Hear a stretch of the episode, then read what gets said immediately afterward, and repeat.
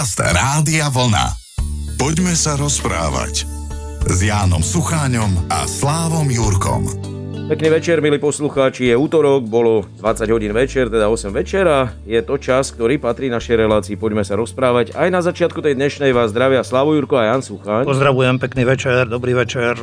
Za normálnych okolností by sme možno hovorili o tom, že končí zábavné obdobie, že sú fašiangy, ale aj tie fašiangy boli, neboli, pretože žiadne plesy, žiadne takéto radovánky, no a všetko to umocené tým, čo sa deje posledný týždeň. Myslím si, že už vôbec slovo zábava alebo veselenie nemá žiadny priestor.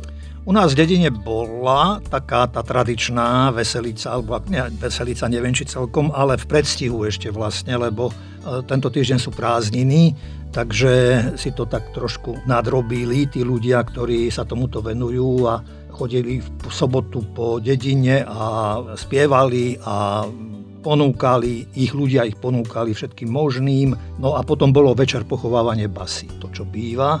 Nebolo to v kultúrnom dome, kvôli práve tým obmedzeniam asi aj si myslím, som s nikým nehovoril, ale bolo to na ihrisku, takže tam mali postavený stan a tam si nejak takto akože užívali. Poďme sa rozprávať tak aspoň teda v Čataji sa ľudia trošičku len zabavili, ale potom prišlo veľmi kruté vytriezvenie alebo prebudenie sa do niečoho, čo sme nechceli zažiť, čo vyselo niekde vo vzduchu. A to všetko prichádza na začiatku obdobia, ktoré je takisto, nechcem povedať, že poznačené smutnými udalosťami, pretože vyvrcholením pôstu vlastne je Veľká noc a keď to bereme z ľudského hľadiska, tak tá končí tiež tragicky alebo smrťou Ježišovou na kríži, ale pôstne obdobie a Popolcová streda, ktorá začína zajtra, ako keby symbolicky ozaj je tu v čase a je to čas odopierania si, no a my si teda odoprieme veľmi veľa, ale všetci myslíme predovšetkým na to, že si to odoprieme ako keby v obete za jeden národ. Ono to má dlhú tradíciu, dejiny, vlastne aj toto obdobie, alebo tieto obdobia vždy pred veľkými sviatkami vlastne sú také dni, či na, pred Vianocami je to advent, pred Veľkou nocou je to pôstne obdobie.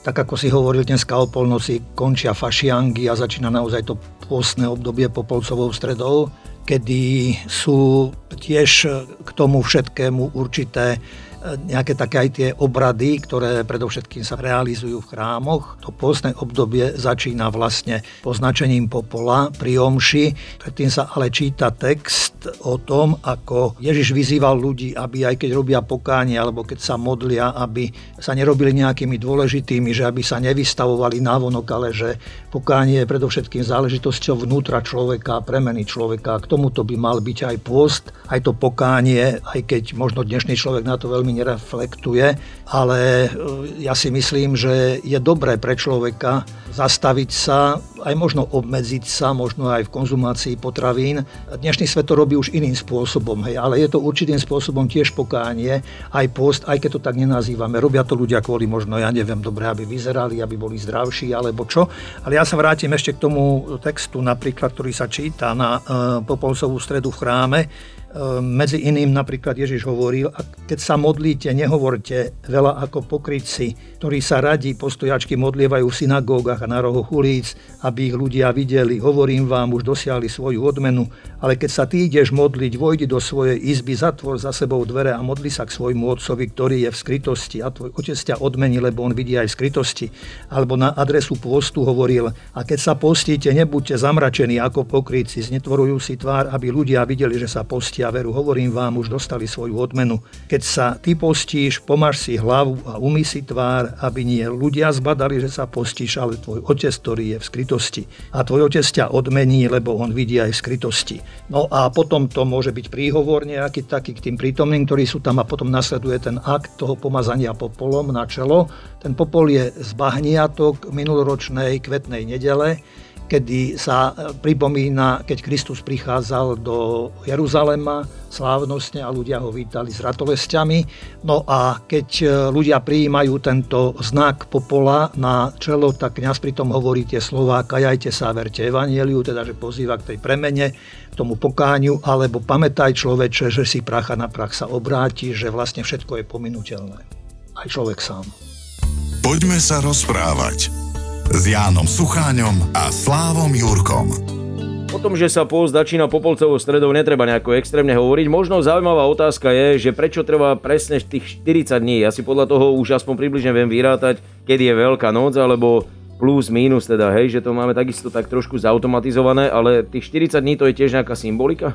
Je to z tradície vlastne, opiera sa to o skúsenosť, kedy Izraeliti putovali do zaslúbenej krajiny 40 rokov vlastne.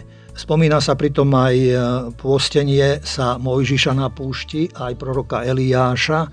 No a predovšetkým potom tá Ježišová udalosť, kedy pred verejným účinkovaním sám odišiel na 40 dní na púšť, to je tá známa udalosť, kedy sa mu pridal zlý a ktorý mu ponúkal rôzne obrazy, aby sa tomuto zlu prispôsobil, aby sa tomuto zlu klaňal a e, že získa všetky poklady sveta a že mu bude dobre a bude pánom. No a Ježiš tam bojoval s ním, vlastne možno povedať s týmito pokušeniami v konečnom dôsledku povedal odiť Satan, lebo to, čo, ako by som, už ja to parafrázujem trošku, čo ja chcem, alebo čo pre mňa je dôležité, e, nemôže nikto ani ty mňa zlomiť v tom a ja chcem ísť svojou cestou a chcem ísť za svojim cieľom. Takže ja to ešte aj vlastne nejak tak podložím textom. Ježíš sa vrátil od Jordánu naplnený Svetým duchom a ten ho teraz viedol do ústrania na púšť, Držal sa tam 40 dní a celý čas nič nejedol. Keď už bol vyčerpaný od hladu, prišiel k nemu diabol a pokúšal ho, ak si naozaj Boží syn, rozkáž týmto kameňom, aby sa premenili na chlieb. Ale Ježiš povedal, je napísané, človek nebude žiť len z chleba. Potom ho diabol vyviedol na vysoký vrch a ukázal mu moc a bohatstvo všetkých kráľovstiev sveta a povedal, to všetko mi patrí a môžem rozdávať, komu sa mi páči. Vzdaj mi poctu a všetko bude tvoje. Ježiš mu odpovedal, je napísané, že jedine Boha máme uctievať a jemu jedinému máme slúžiť. Potom ho diabol zaviedol do Jeruzalema na vrch chrámu a povedal mu, ak si Boží syn, zoskoč dolu, veď je napísané, že Boh prikáže svojim anielom, aby ťa ochránili a ponesú ťa na rukách, aby si sa nezranil. Ježiš namietol, ale je takisto napísané, že nemáme pokúšať pána svojho Boha. Po týchto slovách ho diabol opustil a načas od neho odišiel. Žijeme v dobe ale konšpirácií, to znamená, že dnes všetci takí tí pochybovači by ti povedali, no ale na to nie je dôkaz, lebo tam s ním bol Ježiš sám a navyše Ježiš e, musel byť majetkovo pokúšaný, keď všetko mohol mať. To obsahuje viacero pokušení v týchto pokúšaniach, ktoré sú tam a iste, že kto chce, tak si nájde vždy aj nejaký kritický postoj, alebo kto nechce sa pozrieť sebe do svojho vlastného vnútra, tak radšej bude naozaj v oku, ako sa hovorí, druhého vidieť nejakú smietku a vo vlastnom mnohokrát oku brvno nevidí, ale to už s tým treba asi počítať. Žiaľ, žijeme takú dobu a dneska už bude len v podstate na každom z nás, že čo človek bude počúvať, čomu uverí, za čím pôjde. A malo by to byť predovšetkým to, čo človek cíti, že kde sa naplňa človeku zmysel. A nielen človeku, ale aj vôbec celej ľudskej rodine. Poďme sa rozprávať. Asi je to problém ľudstva dlhodobý, že každý sa raz vo svojom živote minimálne raz ocitne na tej pomyselnej skale, kde dostáva takéto lákadla, takéto pokušenia. A práve mocní ľudia, ktorí e, sú ideálnym dôkazom toho, že s jedlom rastie chuť, že keď máš veľa, chceš ešte viac, že túžia byť pánmi tvorstva alebo pánmi sveta, je ich viacero, nehovoril by som, že je jeden jediný na svete, ale skrátka práve e, tam niekde môžeme hľadať príčiny veľkých konfliktov, veľkých problémov a ľudských tragédií. Ono iste psychológovia, sociológovia by nám vedeli veľa o tom rozprávať, pretože v každom človeku je určitým spôsobom túžba mať, e, po prípade ovládnuť. Keď sami nad sebou možno rozmýšľame, ako sme išli životom, ako um, hoci sme aj poznali nejaké povedzme tie prikázania alebo nejak, ale museli sme sa aj my najskôr akoby vybúriť, až aby sme zistili, že to je o ničom, že to človeka nikam nevedie. Ak chcem sa človeka, ak chcem ovládnuť človeka a chcem žiť len pre bohatstvo, bohatstvo, pre majetok alebo pre nejaké iné e, skutočnosti, ktoré nie sú celkom akože košer a dobré. A keď to človek nejak tak nezvládne, neústriehne a keď ešte um, možno človek aj vyrastá v takom prostredí, alebo číta možno také knihy, alebo sú pre neho sympatickí ľudia, čo ja viem, nejakí cári, cisári, králi, panovníci, ktorí nejak nevedeli byť seba kritickí a mnohom pokorní, takže tam je veľmi veľké nebezpečenstvo, že človek nezvládne situáciu, aj keď on si myslí, že zvláda. Najhoršie je to na tom to, že keby to bola len záležitosť toho človeka alebo tých ľudí samotných, ale mnohokrát sa do tohoto súkolia dostávajú nevinní ľudia, trpiaci ľudia, ktorí za nič nemôžu A to je najsmutnejšie vždy v tých udalostiach a situáciách. A už keď aj naznačujeme, aj v čom momentálne žijeme, tak ja keď som si vo štvrtok minulý týždeň, lebo ráno si vždy tak pozriem v mobile správy, tak e, som ostal úplne akože obarený, že sa mi pripomenula udalosť, na ktorú si veľmi dobre a živo spomínam a tie spomienky sa mi začali vybavovať, keď 21. augusta 1968 roku ma otec skoro ráno budil a hovoril, že aby som vstával, že sme obsadení vojskami Varšavskej zmluvy, tak ja som akože to, čo v škole nás učili, že to sú naši najlepší kamaráti a priatelia. A mnohé dievčatá si dopisovali z, z týchto krajín s kamarátkami hovorím, že človek bol tak naladený, naštartovaný a človek tomu veril a teraz som stál, ostal stať ako pred múrom, že teraz čo? Akože to, to, čo, čo to má znamenať? Si tak ešte naozaj pamätám, že až tak emotívne, že som vyšiel na dvor, na ulicu a ešte aj to slnko vychádzajúce bolo také ponuré a sme práve brigádovali vtedy na družstve a sme zvážali slámu, ale sme ten deň sme ani nezvážali, sme počúvali tranzistora tam nás informovali, že kde sa čo deje a dokonca ešte vyzývali, že aby sme otáčali smerové tabule, aby tí, ktorí okupujú Československo, že aby blúdili, čo tiež nebolo asi celkom dobre, pretože sa tam motali potom do, dosť dlho, pretože blúdili títo vojaci, chudáci, ktorí ani nevedeli vlastne asi, kde sú a prečo sú tam, ale jednoducho, a toto je práve to, to veľké zlo, to diabolstvo na tom, že mnohí ľudia sú zneužití, že matky nevedia, kde majú svojich synov. A to je práve to, že, že čo je na tom najhroznejšie a najsmutnejšie, že o všetko vlastne o domovy, o rodiny prichádzajú rodiny. Ľudia, hovorím, ktorí s tým nič nemajú spoločné. Ja tak niekedy hovorím, že keby sa títo mocní dohodli a chcú bojovať alebo nejak taká ukázať svoju moc, tak nech sa vyberú. Však je veľa miest na svete voľných, prázdnych, nech tam si idú skúšať, nie aby oni sedeli v svojich palácoch chránení neviem čím všetkým a sa pozerajú len ako, ako zomierajú ľudia. Toto, toto nechápem, to jednoducho je pomimo môjho nejakého takého rozmeru pochopiť takéto veci, takéto udalosti. Je to zlo, zlo, zlo, peklo. Poďme sa rozprávať s Jánom Sucháňom a Slávom Jurkom. Sú rôzne citáty, charakteristiky alebo pomenovania toho, čo sa v súčasnosti deje, čo nám nie je lahostajné, pretože je to naozaj extrémne blízko pri našich hraniciach okrem iného, ale vidíme to hlavne tou ľudskou optikou, že tam zomierajú nevinní, zomierajú ľudia. Čo ja viem, ja som zachytil napríklad jeden taký slogan k tomu, čo, čo ozaj teraz letí a to je to, že ako sa jeden človek v úvodzovkách snažil spojiť dva národy a nakoniec sa mu podarilo zjednotiť proti zlu a proti, proti umieraniu nevinných celý svet tak ako si aj hovoril aj predtým, no ono to vždy nejak v dejinách bolo, len e, sa človek pýta, že či v 21.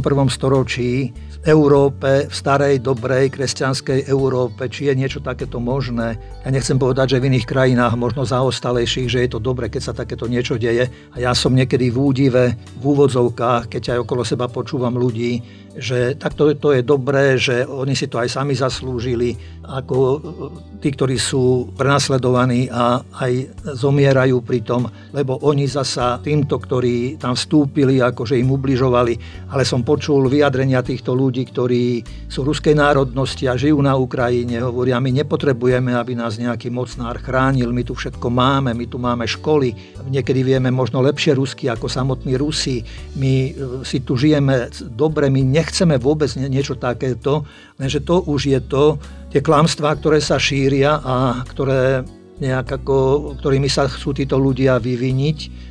Na druhej strane ale, čo je tu úžasné a čo je na druhej strane aj prirodzené, a človeku sa až, nechcem nejak byť emotívny, ale naozaj si tlačia do očí, keď vidí, ako sa svet mobilizuje, ako ľudia prichádzajú pomáhať, ako dokonca aj na naše hranice s Ukrajinou prichádzajú ľudia aj zo západu, aby previedli tých, ktorí ktorí sa chcú dostať z tej krajiny ako matky e, so svojimi deťmi e, v kočíku, v náručí, druhé si nesie svoj batvoštek, ako, ako putujú, ako, ako kilometre idú. Preto to hovorím aj, že, že toto mnohých ľudí nenecháva chladných a sú ochotní pomáhať. Ja spomeniem ešte aj pápeža Františka, ktorý už minulú stredu a on aj predtým už veľakrát vo svojich vystúpeniach hovoril o tom, že ho to znepokojuje, čo sa deje v tomto kúte sveta.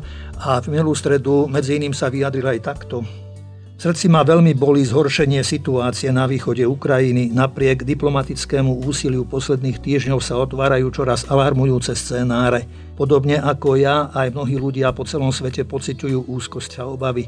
Opätovne je pokoj všetkých ohrozený jednostrannými záujmami. Chcel by som vyzvať tých, čo majú politickú zodpovednosť, aby si vážne spytovali svedomie pred Bohom, ktorý je Bohom pokoja a nie vojny, ktorý je otcom všetkých, nielen niektorých, ktorý chce, aby sme boli sestrami a bratmi a nie nepriateľmi. Prosím všetky zúčastnené strany, aby sa zdržali akéhokoľvek konania, ktoré by vyvolalo ešte väčšie utrpenie pre obyvateľstvo, destabilizujúc spolužitie medzi národmi a znevažujúc medzinárodné právo.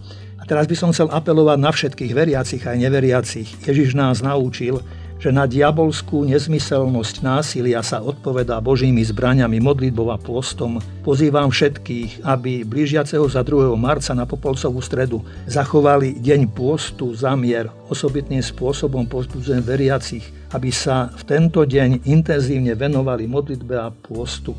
Nech kráľovná pokoja ochráni svet pred bláznovstvom vojny.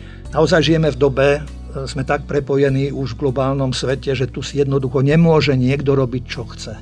Tu by sme sa mali počúvať, pozerať a nie nejak, že vyskakovať alebo namýšľať si, že ja chcem byť pánom sveta alebo pánom svojej krajiny alebo nejak tak. O to viac hovorím, že je tu veľa obetí už a o to viac, že je veľmi potrebné a dôležité, aby tu boli ľudia, ktorí budú prinášať zvnútra mier. Zbranie ešte nikdy nepriniesli pokoj. Možno na chvíľu, ale vyvolali skôr nepokoj. Tu má šancu láska a pokoj v srdci. A ja by som pozval všetkých, aj našich poslucháčov, ak chcú. Milan Rufus má v modlitbičkách e, takúto básen za mier.